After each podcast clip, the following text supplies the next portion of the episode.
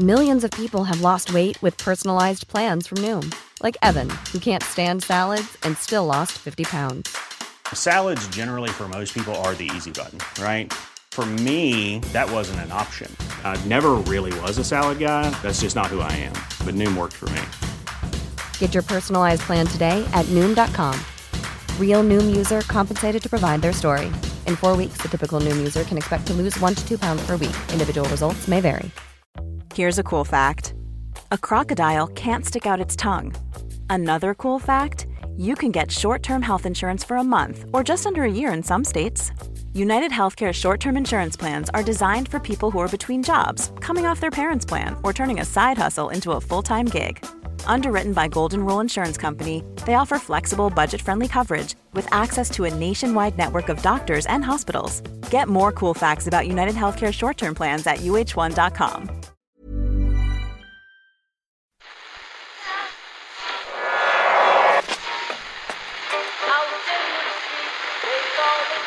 is that? That's the second time it's gone off. They Never go home, they never go home, they never go home, those, those, those boys. That's. Yeah. They have asked for that, really. Uh, you can laugh. That was the World Cup. I'm a little bit of an idealist, but having said that, I want to be like me. You don't know what you're talking about. What did you know? I managed to stay alive for 63 and a half years. mate. I'd say it to your face, and I'll say it to you now. I come down Swanfield and we'll see them, won't we? What you doing down here, you shawny man? Thanks so much for joining us for Monday's Second Captain's Football Podcast. Eoin here with Murph. Hello there, Eoin. And a particularly rejuvenated looking Ken Early. Hi, Ken. Hi, Eoin, how are you? Well, I'm good. You sound as rejuvenated as you look. I mean, you're looking healthy, positively glowing, I would nearly say, Ciaran. Would you go that far? You came bounding up those stairs I'd there. say there's a glow.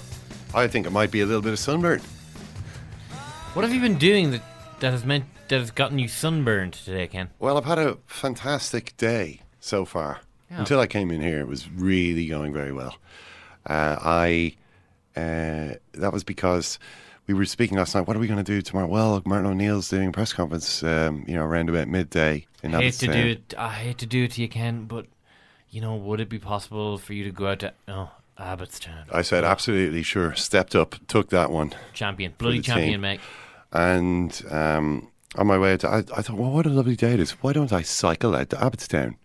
And so That'd I, really grim, Ken. Surely. Well, that's you know, if you've ever if you've ever been to Abbottstown by car from the city, from the city direction, it's pretty grim.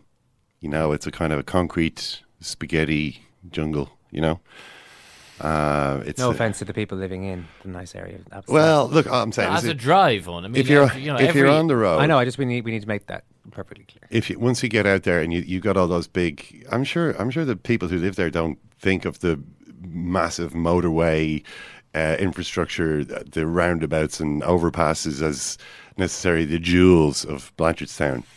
You know what I mean? Uh, you, you know, you can get stuck in a bit of traffic. Oftentimes, the, on a day like this, the sun's beating down a bit, reflecting off the asphalt. I'm going to say, and So did you did you cross country it? well, it turns out that there is a high speed bicycle archery connecting my home in Fairview pretty much directly with Abbottstown uh, in the form of the Royal Canal.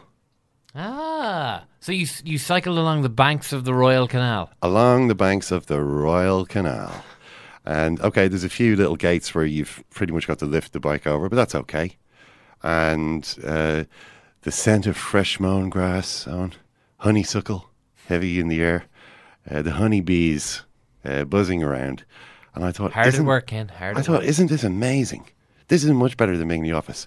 I was cycling along, fresh air, nice smells, nature everywhere. It feels like being in the country. I get worried when Ken is this happy. Mm. Oh, don't worry. shouldn't Eoin, let him There's out. a should- reckoning coming down the track. I'm we, sure. we shouldn't us let him out so often. I think that's uh, rule number one. I arrived at Abbottstown, uh, the National Aquatic Centre, of course, uh, the Gaelic facilities there, Mhm, I think, yeah.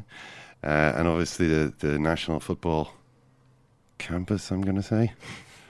And uh, yeah, Martin O'Neill was there. We'll, we'll hear from him. He wasn't too cheerful. And then cycling back through the Phoenix Park. Eoin, what a wonderful day. Ah, what a what an amenity the Phoenix Park is. Uh, will we continue this tour of Dublin, or will we get into some football? That's a, that's a tough question, on, but I think probably our listeners would prefer if we talked some football. Neil Taylor became Irish sports' most hated man on Friday night for a period at least. But speaking on our special late night post match bonus podcast, Ken only had it in for one man.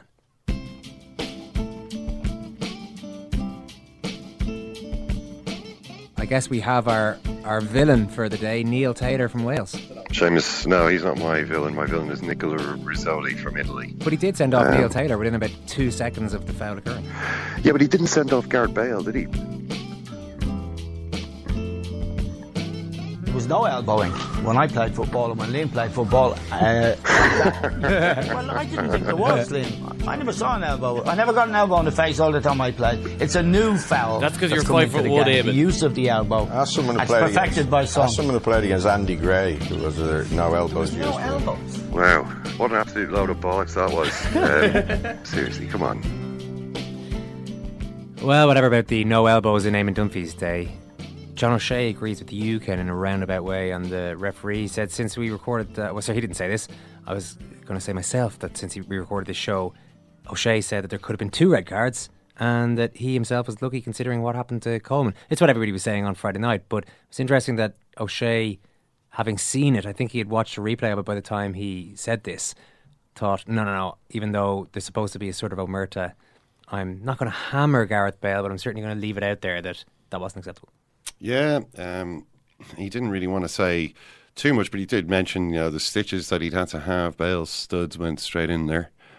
Um, it was pretty obvious. I mean, and, and you can see uh, photographs of the moments of impact. They're identical. You know, Bale and Taylor, the the two the the the attitude of, of each player's body is almost exactly the same. The difference is that um, in the case of O'Shea, O'Shea was clearing the ball um, away, so so his leg was basically traveling in a direction almost perpendicular to the direction of Bale's uh, studs, whereas with Coleman and Taylor, Coleman kicked through uh, Taylor's boot as it came uh, as it came uh, across. So it was just two forces pretty much head on, smashing into each other, and unfortunately, Coleman's leg was the uh, was the breaking point. Yeah, it wasn't so much that, even though this has been said and could be right as well, that if O'Shea's leg had been planted on the ground, there could have been an issue there. The bigger issue would have been if he was, if the two of them were coming to get each other at full force, uh, as was the case in the Coleman tackle, unfortunately. If you want to hear that post match show in full, by the way, secondcaptains.com is the place to go to become a member of the World Service, where you can also hear our piece on Socrates and the great Brazil team at the 1982 World Cup. Now, Brazil might not quite be at that level again just yet, but they did hammer Uruguay 4 1 in the big South American qualifier a few nights back. We'll have the wonderful Tim Vickery on the show today to talk about the resurgence of that, that great football nation. That's all after today's report on sport. So I think first of all, let's hear from Martin O'Neill because when he arrived with Robbie Brady, who's going to be the captain for the game against Iceland tomorrow night, uh, all of the questions, well, most of the questions were really on one subject. This is how the press conference began. I think he's just beginning to come to terms with it. Saw him yesterday, and he's uh, he's still pretty down, really. Uh, he's uh, not in as much pain, obviously. Operation went very, very well, and it's just a matter of coming to terms with it. Do you have a timeline on his recovery? No, and there's medically speaking, it's very, very difficult. Obviously, it depends. I think how quickly, uh, first few weeks, how everything goes. But uh, no, I don't think anyone's putting a timeline on it yet. Have you spoken to Everton? Um, yeah, I think that uh, there has been communication. Yes. But not by you. Um, n- no, not by me, uh, by the medical staff. And just on reflection, um, what do you think of the Taylor tackle and the Bale tackle? Well, obviously they're very poor tackles. Do you have anything else to say on them? What else do you want me to say? Just do you have an assessment on them? No, in, in what sense? They're very poor challenges. Very poor indeed. Yeah. he wasn't making it easy there. No, Marie Crowe asking the questions there. I'm not getting too much of a response from Martin O'Neill. How many ways can I phrase this question uh, before this guy maybe gives me gives me something? Martin O'Neill didn't want to really go out there all guns blazing against dangerous play. Maybe because if he did, we'd be the ones to suffer most. Um, I mean, if you think back a couple of times. We've, I mean, Roy Keane was saying last week, tackling's still part of the bloody game. Hit him fairly, you know. Uh, we've we've done it a few times. Uh, I, I mean, most memorably against Italy in Euro 2016 when our approach was phew, fairly rough, and a more more stricter refereeing that night would have seen our Euro bubble popped hmm. in pretty short order, I guess. In the first half in that game, there was a few very heavy challenges, and we've it's something that we've used, and, and it's something that you could say you know, the kind of a, a- aggressive approach is something which was evident from Ireland in the first half of the game the other night. I mean, you know, what Glenn Whelan did to his little buddy from Stoke, Joe Allen. Joe Allen, a man whose nose was pancaked by Marwan Fellaini in another qualifier some time ago, um, didn't really appreciate this elbow that he got on the face, in the, in the jaw, from Glenn Whelan. Thought it was a bit much. Um, you know, there was Shane Long. Uh, Whelan's one was worse than Long's, wasn't it? Yeah, because they were one- being grouped in together, and then uh, uh, when we were speaking on Friday, we'd only myself and Murphy just gotten back from the stadium, and you were there as well. Uh, Having watched it back afterwards, Long's was a little bit like you know, if you're very unlucky, you could do a bit of damage to the foot there, but didn't seem to. I, I, I thought there wasn't enough in it for Ashley Williams to be going on about it the way he was for uh, for for like the next two or three minutes, whereas the Whelan one was phew, pretty nasty. Yeah. everyone said that that could have been a booking, but it could have been a red, surely. Oh, easily could have been a red. Yeah. Of course. There were lots of things that could have been red, but the referee doesn't want to give a red because if he gives a red, everyone is moaning at the referee. So he's kind of like, hmm, do I really need to make myself the center of attention here? Referees are always getting criticized. This referee wants to be a star. this referee thinks he's Judy Garland. Look at him, you know, hungry, hungry for the limelight.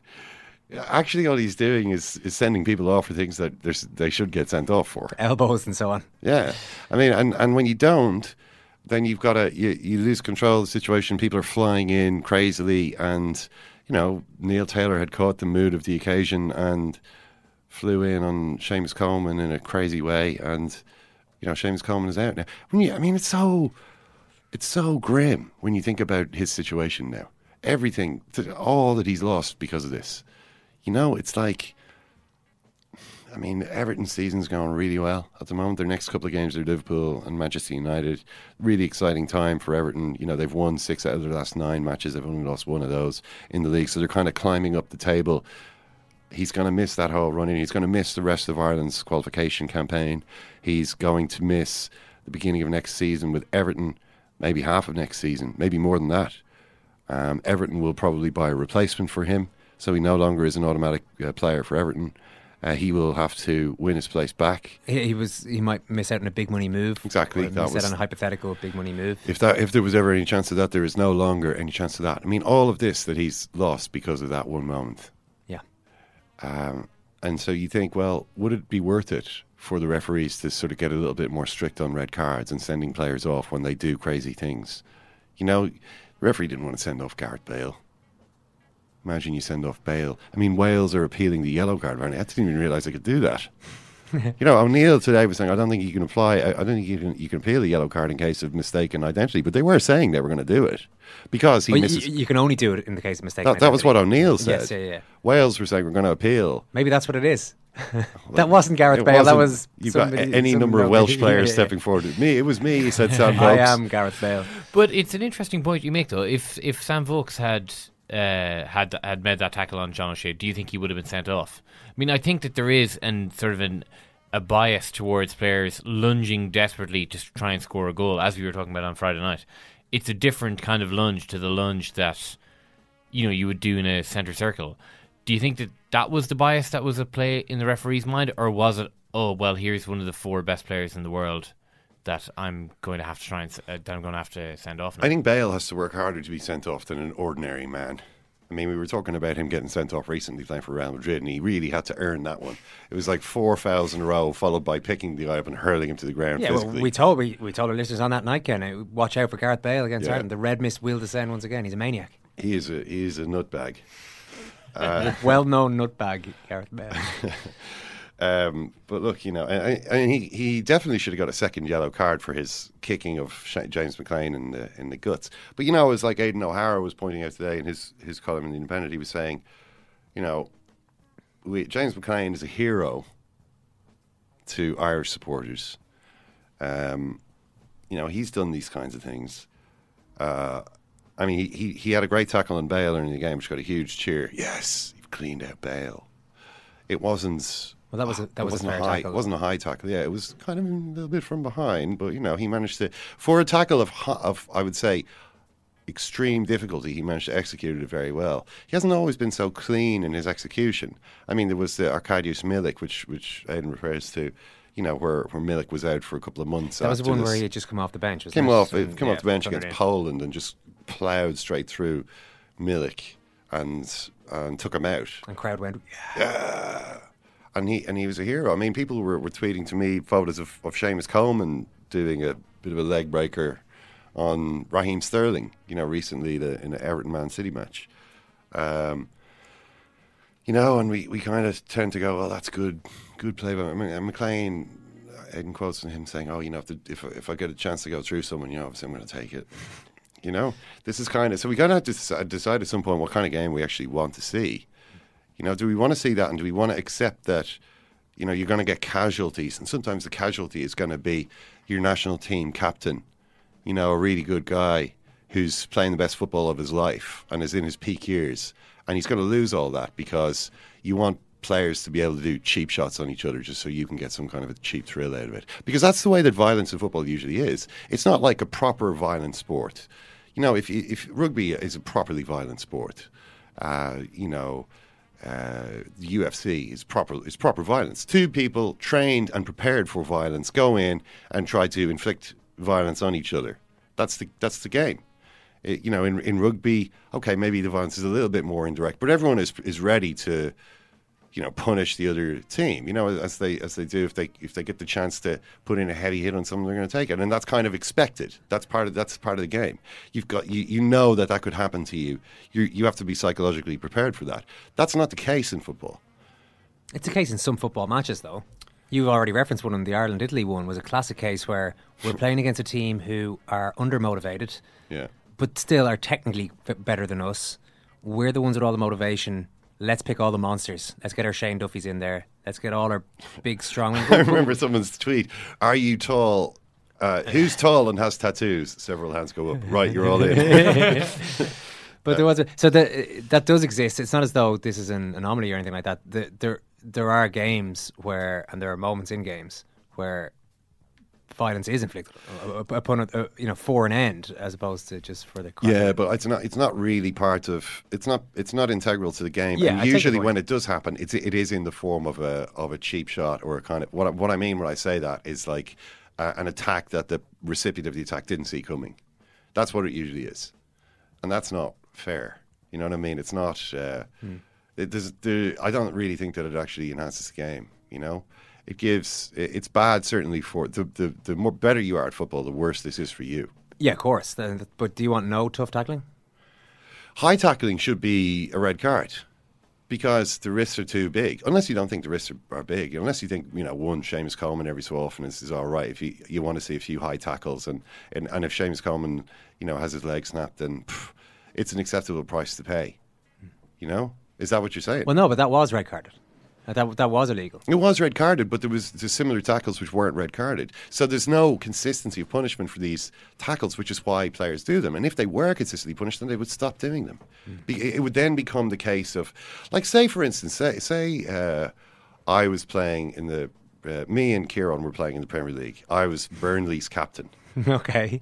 Uh, and Ciaran is playing uh, as a lazy left midfielder for Rafael Benitez, is newly promoted Newcastle Okay. And uh, he's still mystifyingly in the team. He's like a temperamental import. Rafa's Rafa's gone out on a limb here. He never talks to me. He never says anything to me. He, do, he no, nothing that's, positive. That's but he keeps loves me. you. Yeah. Yeah. uh, and anyway, we're we're there at a corner, and uh, and I uh, and and there's a bit of I'm marking him, and, and there's a bit of you know pushing and shoving and whatnot, and um, and I give him a little shove, right, and he turns around, and in full view of the referee, he smacks me he slaps me in the face. Open As- hand. As yeah, open handed slap in the face as though challenging me to a duel, and stands Some- there. some and bastard, stands, aren't stands there with his hands on his hips, right? And the referee, once he's like picked his eyeballs back up off the pitch, puts them back into his head, and he said, and he takes out his red card and sends Ciaran off. Right? You you, you agree that so far this is plausible? The sending off is plausible. I mean, Yeah. Why is rest the sen- why is the sending off plausible? There's an hands. unwritten rule that you don't raise your hands in football. So that's a, it's always going to be red card if you do that, even if it's like a really fey slap. I say like unwritten. like I'm I'm there. I, I don't even go down. I'm just I'm just kind of insulted at, at the slap in the face that I've got. It's not it's not dangerous. It's not like he's punched me in the head. It's not like he's knocked me out. He's just slapped me on the cheek.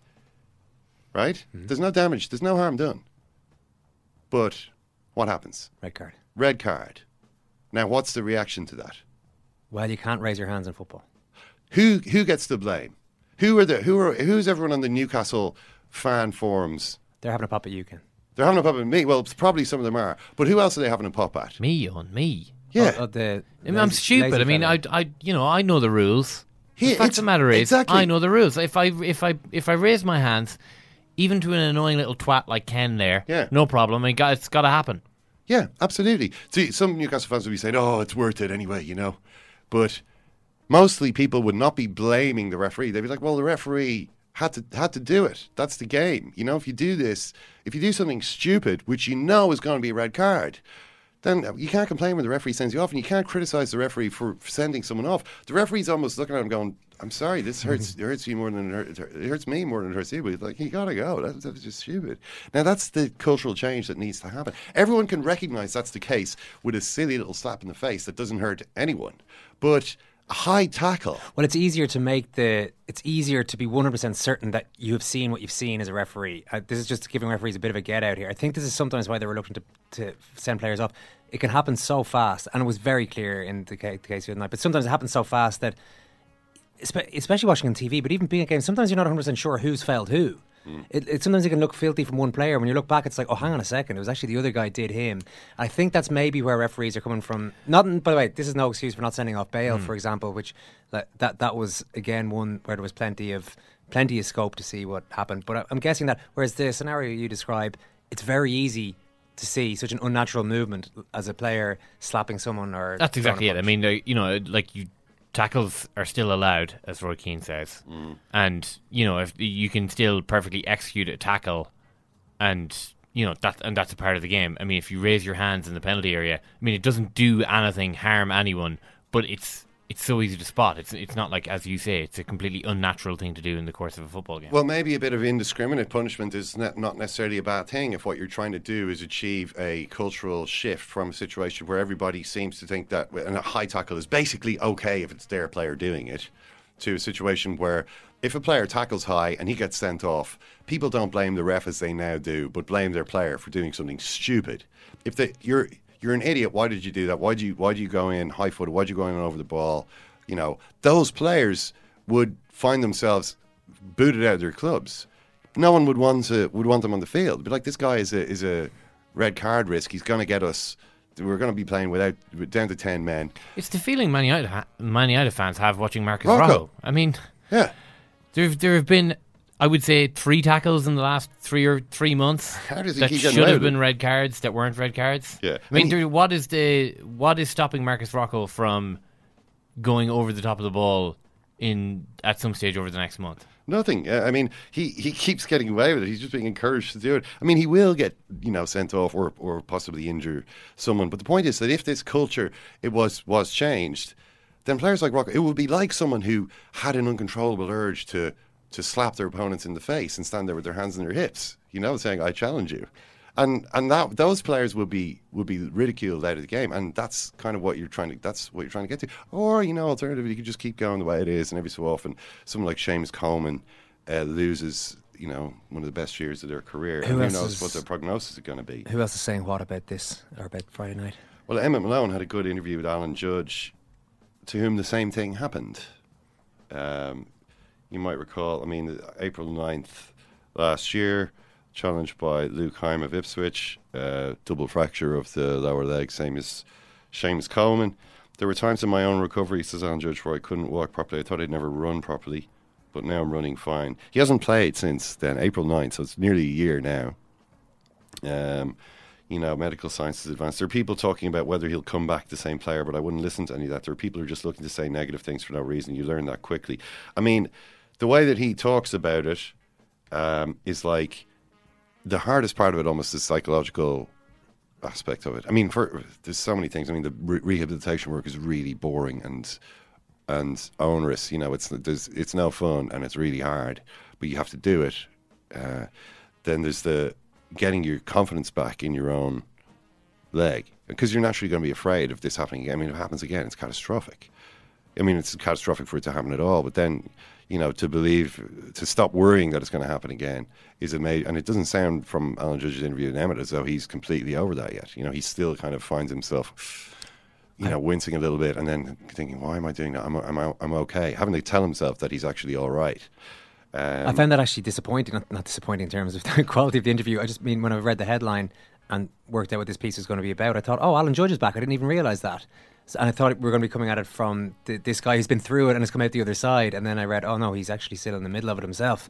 So Mm. it's sad to hear. Yeah, he's not. He's not back, and you know he makes the point that it, a lot of the, uh, you know, there's there's a there's a wide variation. You could see injuries that look quite similar, um, but they're not similar. You know, it, it's uh there's a lot diff- of different things that can be happening. You remember Alan Smith when Alan Smith broke his his uh, well, he kind of broke his ankle and his lower uh, his lower leg. This is the Man United and Leeds United Alan Smith as opposed to the Arsenal. Alan Yeah, he was playing in an FA Cup game against Liverpool at Anfield, and he blocked a shot from John Arne Riise, which was like a f- free kick, I think. And Arisa hit the ball hard as he off. I think it was Arisa, and whatever way it happened, it was weird because it wasn't a challenge. There was nobody near Smith. He blocked this ball, and it was as though the the the ball hitting his foot did, like distorted it in such a way that he landed on it very awkwardly and just broke it. Mm. And that was a really complex injury because it took in the ankle as well. The ankle is basically a joint that, you know, you kind of only get one shot at it. You know, it's not like, you know, an orthopedic surgeon can give you a new hip and new knee. There's no such thing as an ankle replacement. Not, not yet. Anyway, there's a lot of moving parts and complex. You know, you, if if it goes, like it's not good. So what I'm saying is the, the you can get a range of injuries uh, of varying severity, uh, and apparently Coleman's one is relatively simple as these things go, but obviously still a really terrible injury. Um, so we, we it, Martin O'Neill was uh, being asked to sort of put a timeline on it. Did he think maybe Coleman had he lost hope he'd be involved in any qualifiers? And he didn't want to say anything about a timeline because you could either be too positive or too negative. In either way, it's not helping. No. And and you can't actually tell. So it's you know it just remains to be seen. But I wouldn't say that it's you know I, I mean just look at Alan Judge's experience, nearly a year, and he still hasn't That's in played. for the World Cup, you know. if he was back for the World Cup, then that would be great, because the World Cup is 15 months. You know, and we have to qualify for it first, just in case there are any Welsh people or Austrians, even worse, listening to this podcast. We're, Even we're big. worse. In, we're big in Vienna. Well, we're playing them next. It's true. and I'm, I'm Well, that's not true, Eoin. Actually, we're playing Iceland next. Yes, if you don't mind. competitively. We're playing Iceland tomorrow, but unfortunately, it is a. Uh, many of the stars of the Iceland team will not be there. Um, Anton Ingi Sveinbjörnsson, our Icelandic historian friend, Yeah, of course. um, was saying uh, Kolbein Sigurdsson, Birkir Bjarnason. Oh, hang on, I, I was saying Sigbjors. Maybe he is. Maybe he is going to be there. Sigurdsson, uh, Kolbein Sigurdsson, Birkir Bjarnason, Alfred Finnbogason, Johan Berg Gudmundsson, Theodor Elmar Bjarnason, and Gylfi Sigurdsson. All. So uh, Sig Thorson torn in the English side. and Emil Hallfredsson. So what I'm saying is that quite a few Icelandic players are not there, and they will be uh, bringing in some uh, fringe players to see how they uh, to see how they do. You mentioned one of these is Albert Gudmundsson, who uh, plays for PSV, and he says this this guy is the fourth uh, generation of his family to play for the Iceland national team. Um, his his grandfather, uh, his great grandfather, grandfather, father, and now him, and also his mother, have all played international football for Iceland. So Tisn't from the Stones he elected Kent. yeah, I just want to say one other thing on about this about the the occasion on fri- on Friday night.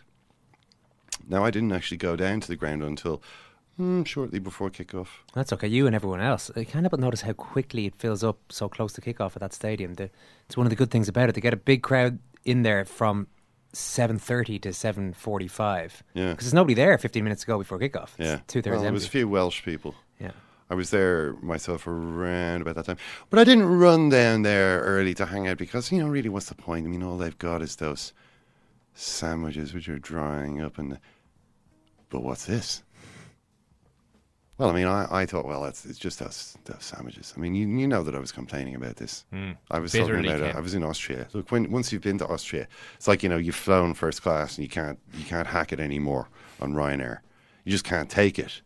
Well, once you've been to Austria and eating the their pre-match buffet of roast goose and Viennese potato salad and uh, all all the rest of it, you just kind of feel as though, hmm, those sandwiches. So I actually decided I'll get something in town first. And I walked around. I couldn't actually. I ended up. I ended up settling for a chicken pesto wrap, cold as the grave, from the fridge in in one of the um, one of the shops around here, Spar or Centra. I can't remember which one. And uh, so I was eating that chicken pesto thing. It wasn't great. It wasn't a lot of pesto on it. Just just that sort of industrial chicken, very cold. We've all been that soldier, Kent. Uh, so then I was like, all right, okay, I might as well go to the ground now. And what do I s- what do I see when I get there? Hot food. Hot a, sh- food a smorgasbord. for the first time ever. Well, I wouldn't say it was necessarily a smorgasbord, but it was. Was there goose? No, but I mean, this is Ireland. You know what I mean? Oh, there, well, there was some guinea fowl, though, right? Oh, Nobody eats goose in Ireland. I mean, seriously, have you ever known anybody eat goose here?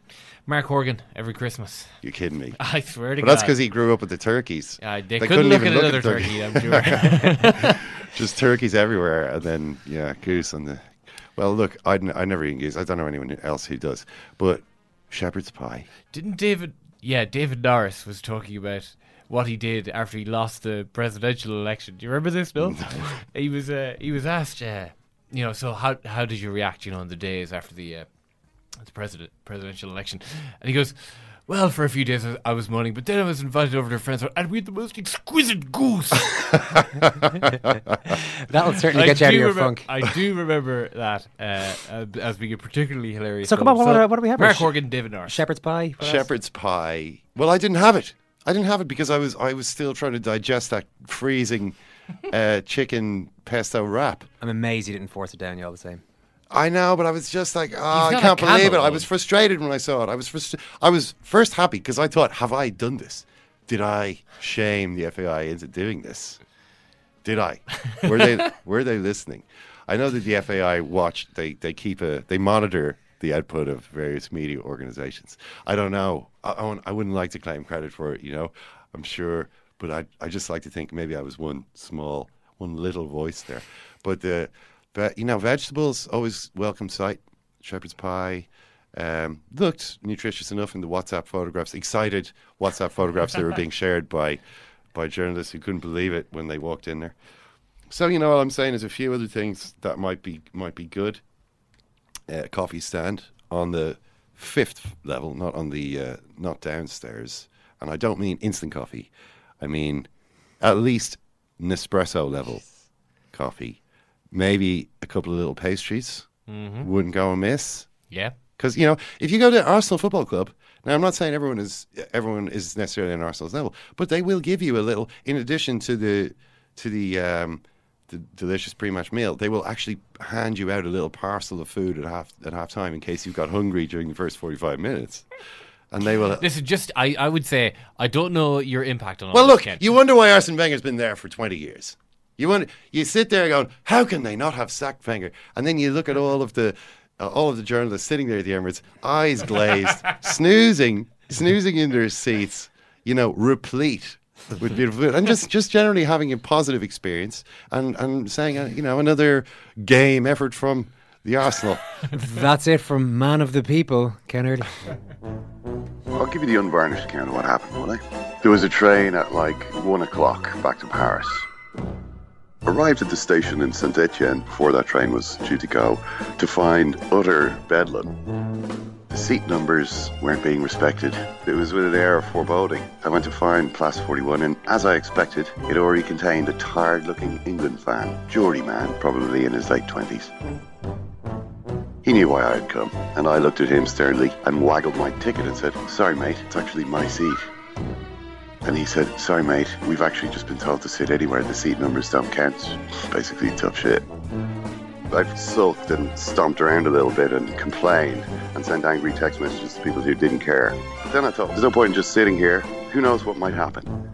Possession was now 100% of the law. You have to go and find someone else whose seat you can take. So I started walking along the train, and in the very end carriage, there was a couple of empty seats. Huh. I thought, that's interesting. I went on to the first empty seat I saw, tried to sit down. The England fans there said, Sorry, mate, our friend's there. So I said, okay. Moved up, went to the next empty seat, sat down. Guy next to it, no complaints. Well, the situation seems to have changed.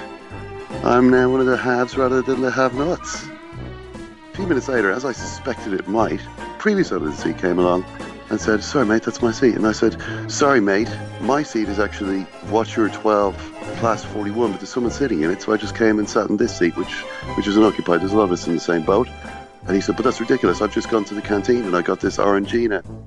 And I said, I know, I'm really sorry. It's really unfair. The system is a total shambles. He walked away saying the word tosser.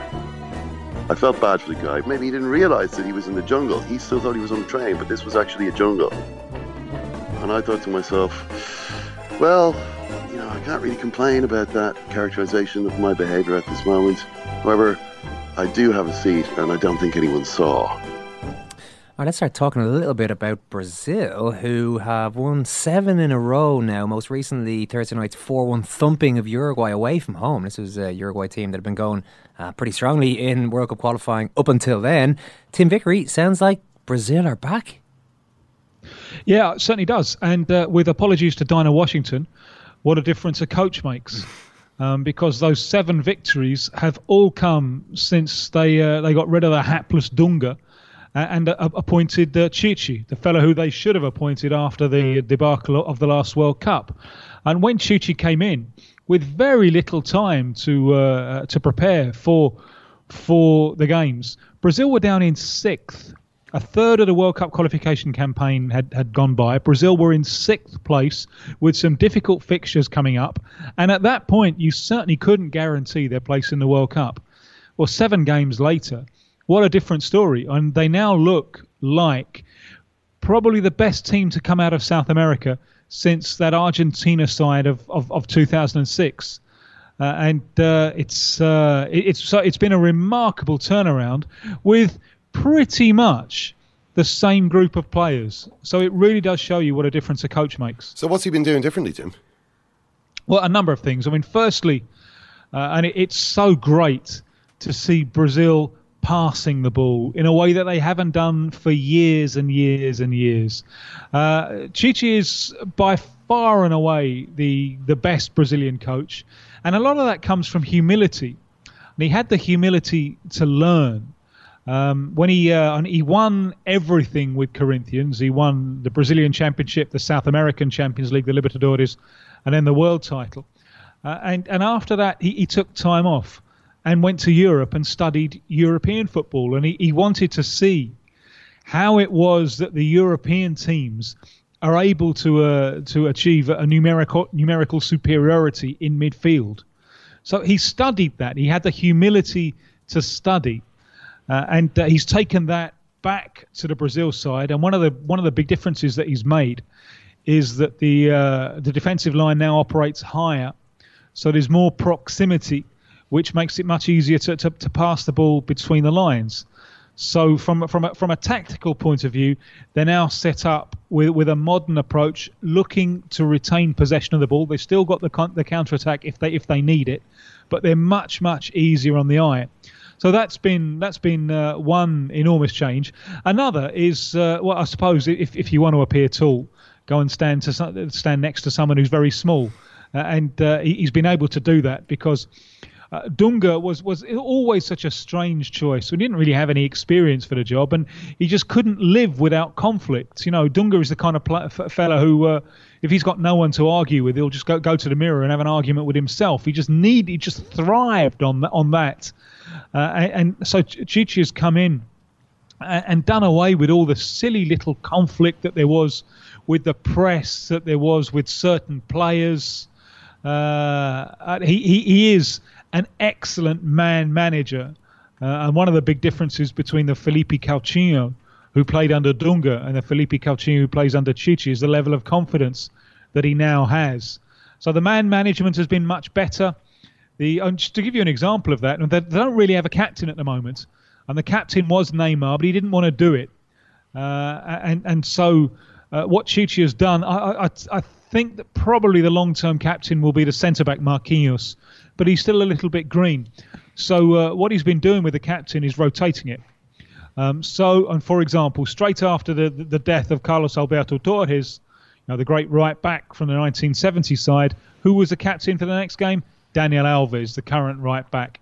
Uh, the game afterwards, the captain there was Fernandinho of Man City. Now, Fernandinho is a reserve. He's a reserve of Casemiro.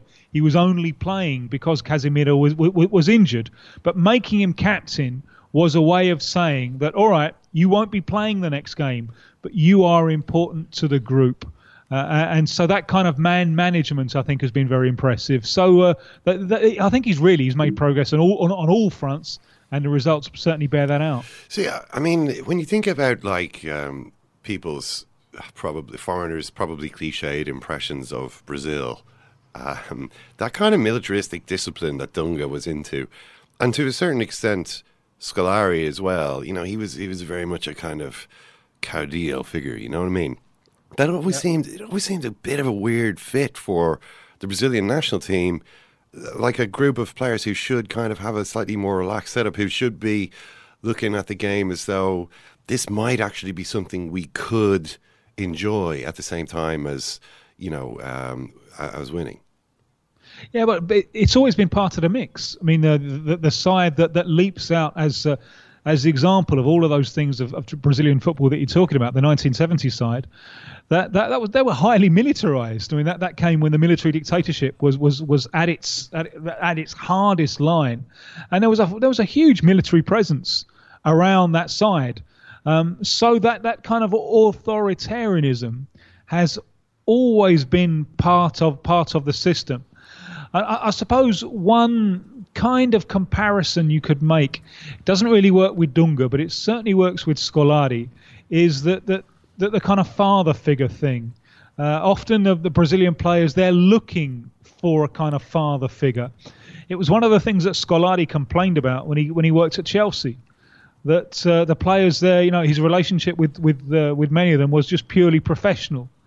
Um, they weren't looking for for a, a, kind of substitute father, but in, in Brazil that, that that's often the case. So the kind of charismatic leader, the charismatic father figure, um, is is important, and I think Tite is is in that tradition.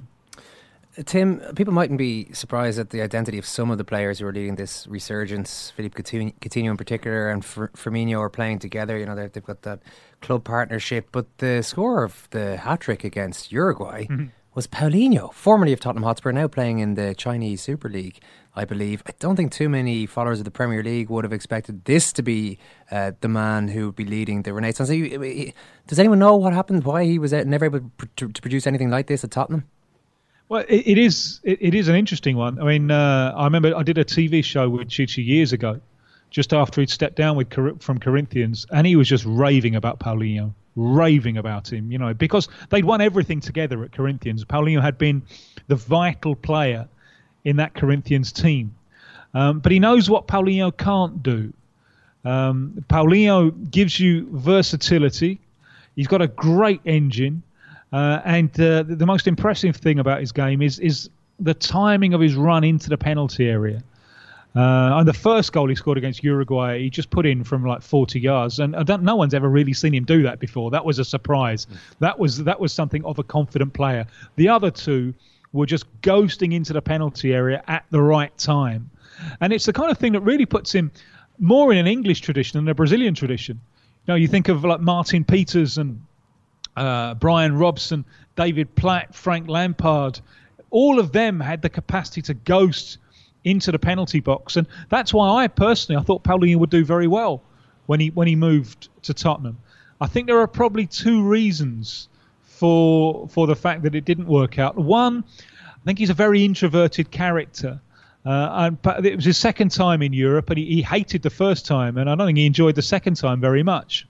Um, so I think on on a personal level, perhaps he wasn't happy, but also, uh, although he's got great strengths, he's also got defects and he's he's, he's uh, as as uh, Tite was was was was uh, when we were talking about this three three years ago or so. He, he can't really pass the ball over range. There isn't a great deal of ability there, and maybe when you come into the English Premier League as as a as a as, as a Brazilian midfielder who can get forward, it, it conjures up certain certain images of uh, of flair and ability that Paulinho doesn't really give you. Um, but he, he's a player that and he is one of the, the, the, the, big personnel changes. And basically, it's the same squad that Dunga had, with one or two exceptions. And Paulinho is, is the biggest exception because Tite believes in him so much, doesn't doesn't care that he's in China. You know, wants what he brings into the team. And when Argent when Argentina were beaten three 0 in November, Paulinho then I think was probably the man of the match. In the first half, Fernandinho was booked after five minutes, and they were in trouble there against against Messi. It's Paulinho who drops and helps out with the marking.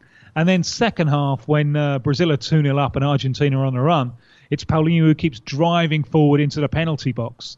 Uh, and uh, and he scored he scored the third goal. So that was a game that showed his versatility, both sides of uh, of, of what he what he can bring what he can bring to the team. So he's obviously now when he's playing for Brazil full of confidence. I think he's probably scored more goals than any other Brazilian central midfielder now.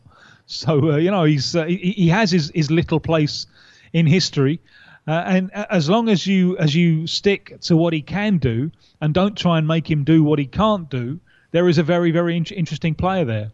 Yeah, I saw. I was looking out to see um, how David Luiz did, and then I forgot. Oh, he actually was sent off uh, there against our against Argentina. What what was it that he got sent off for?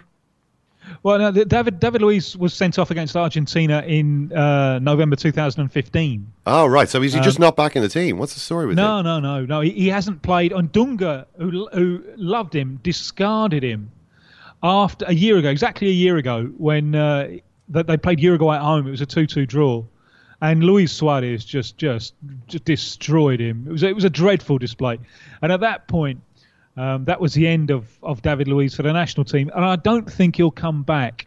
I think in a similar case, I might be wrong, but it, I think in, in a way it's a similar case to Paulinho, in that David Luiz is a player with with uh, considerable talents, but also considerable defects, uh, and uh, I don't think he works in a back four. I don't think he's reliable in a back four.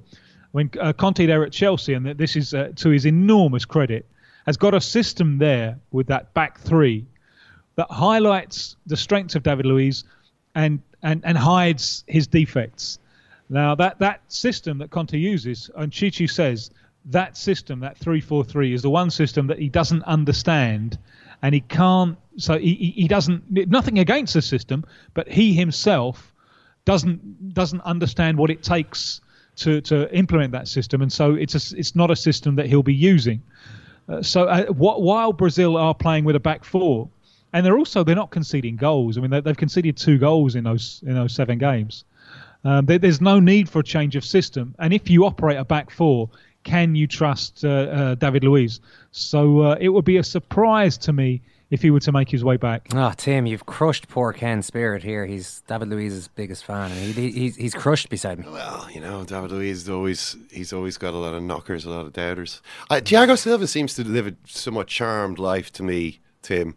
This is the architect of, of Paris Saint Germain's collapse. It's uh, the architect. Bar- no, I think I think that's really harsh. I don't think Thiago Silva was at fault for any of the goals that were conceded.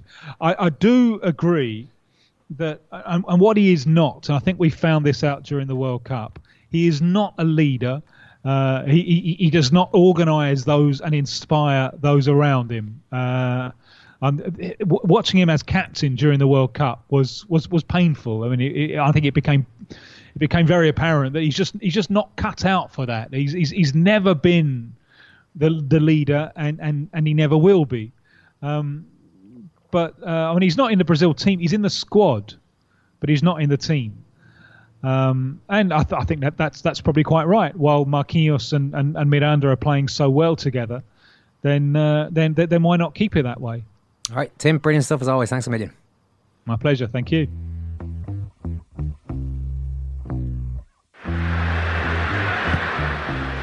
And Randolph sends it long. Das ist kein Abseits. Il est passé. Shane Long. Shane Long's in behind the defense. Shane Long against Neuer. What goal! Stellungsfehler, Hector. Und da ist das Tor.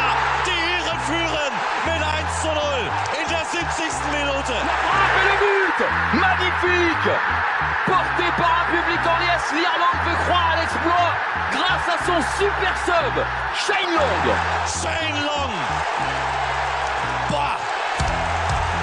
What a moment! Shane Long. Ireland take the lead. You okay there, big guy? Just I don't know. You just seem to drop the head a little bit when Yeah. David Luiz. When you realise that David I- Luiz's I international career might be have- over. I think we should have edited that bit out. No, you gotta When I- put it all out there. I thought it was November 26th. oh no, but it's not so much. The, it's not so much the small No, mistake. no, you made I'm there. talking It's- about the deeper existential Yeah, problem at the heart. That you- Luiz is gone from international football essentially. Well, he's gone for now. Hmm. But uh, I mean, Marquinhos. You know, I wouldn't be I wouldn't be hanging my hat on Marquinhos with too much enthusiasm for the idea of ever seeing that hat again. You know, uh, I mean, Tim was saying Santiago Silva wasn't to blame for any of the Barcelona goals. Well, Marquinhos was there as well, and maybe he could have done a little bit better. Hey, Brazil might be. Sorry, you wanted to keep going there? I was Uh, going to just make the point that Brazil might be are back, but another proud footballing nation continues to stumble around aimlessly. Well, actually, not aimlessly. They have they had one man in their sights in the last couple of days, and that's their coach Danny Blind. Mm-hmm. The Netherlands, I speak of, Ken, they've sacked Danny Blind. That's their aim at the moment, sacking their managers. They sacked him. Um, they they lost two 0 in Bulgaria. Um, not a place they would usually expect to lose. Um, they had a 17 year old playing the back to like to, who gave away the first goal within a few minutes by disastrously misjudging a high ball, and they decided that was it for Danny Blind. They're, they're already it already looks as though they're not going to qualify for the uh, World Cup. Which is kind of grim, actually. I mean, Grim. I say Grim is the name of their new manager. Well, the caretaker manager, Fred Grim. But it is it's a, it's unfortunate that they're not going to be. I, I kind of like Holland being in the World Cup. I like their little outfits. They usually have a couple of good players. Hmm. You're, they're usually good for a row as well. I mean, if that's your bag in the World Cup. So I, I'd like them to qualify, but it looks as though they won't. I was just looking on. Actually, UEFA put up this thing. Just on, we were talking about food earlier. UEFA had a thing. They actually surveyed all of the countries of Europe to ask what do fans eat at half time. And it turns out there's basically two groups of nations in Europe: those who eat sunflower seeds, and mm-hmm. those who eat sausages. Well, I was thinking hot dogs would be a popular one. Yeah, saus- Sunflower seeds. Yeah. Sunflower sunflower seeds all around the Mediterranean. People just can't get enough sunflower seeds. Whereas anywhere outside that region, people are stuffing pork products into their face. I'm sorry, are the sunflower seeds on something, or are they Oh, just it's a bag eaten? of seeds. It's a Just bag of seeds. You just eat of the just eat the sunflower seeds. Sometimes a little bit of peanuts. Sometimes pumpkin seeds as well. Um, sometimes you might even have a bit of beer or wine to wash those seeds down. um, Ireland, I was interested to see what we eat. Jaffa cakes. uh, actually, not. Um, uh, Aidan Fitzmaurice of UEFA.com uh, claims that beef tea, English style, is making a bit of a comeback. Is it? Sorry, beef tea. Like Bovril. Really? I mean, isn't Bo- Bovril is what is meant by beef tea? Aidan Fitzmaurice right? is having a laugh. Although he does also say, at most grounds in Ireland, you are doing well if you can get a bag of chips. Uh, UEFA then, right, possibly editorializing here, beer remains popular too. And then in It's quotes, a pun of chips as well. I mean, uh, you never actually get a bag of chips at a, s- at a sports ground in Ireland, really, do you? no, it's usually punnets. Dalymount Park, home of Bohemians, has three bars and just one stand. So uh, there you go, beef tea. This is show number two that we put out today. The other podcast features Christina McMahon, Ireland's first professional women's boxer, about what she makes of Katie Taylor's professional career so far. It wasn't as straightforward a conversation as I thought it might be. Christina was very critical of how Katie is being promoted, I guess is the way to phrase it, or how the whole thing is being marketed. Basically, that it's been great for Katie Taylor, but it's come at the expense of women's boxing in general. So, well worth a listen to Christina if you have any time left with your in your day, I should say. Thanks very much, Ken. Thanks Thank you, Eoin. Thanks for Thank you. Ken. Thank you, Eoin. Ciaran. We'll talk to you soon.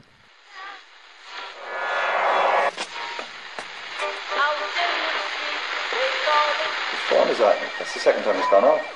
Never go home. They never go home. They never go home. Those those those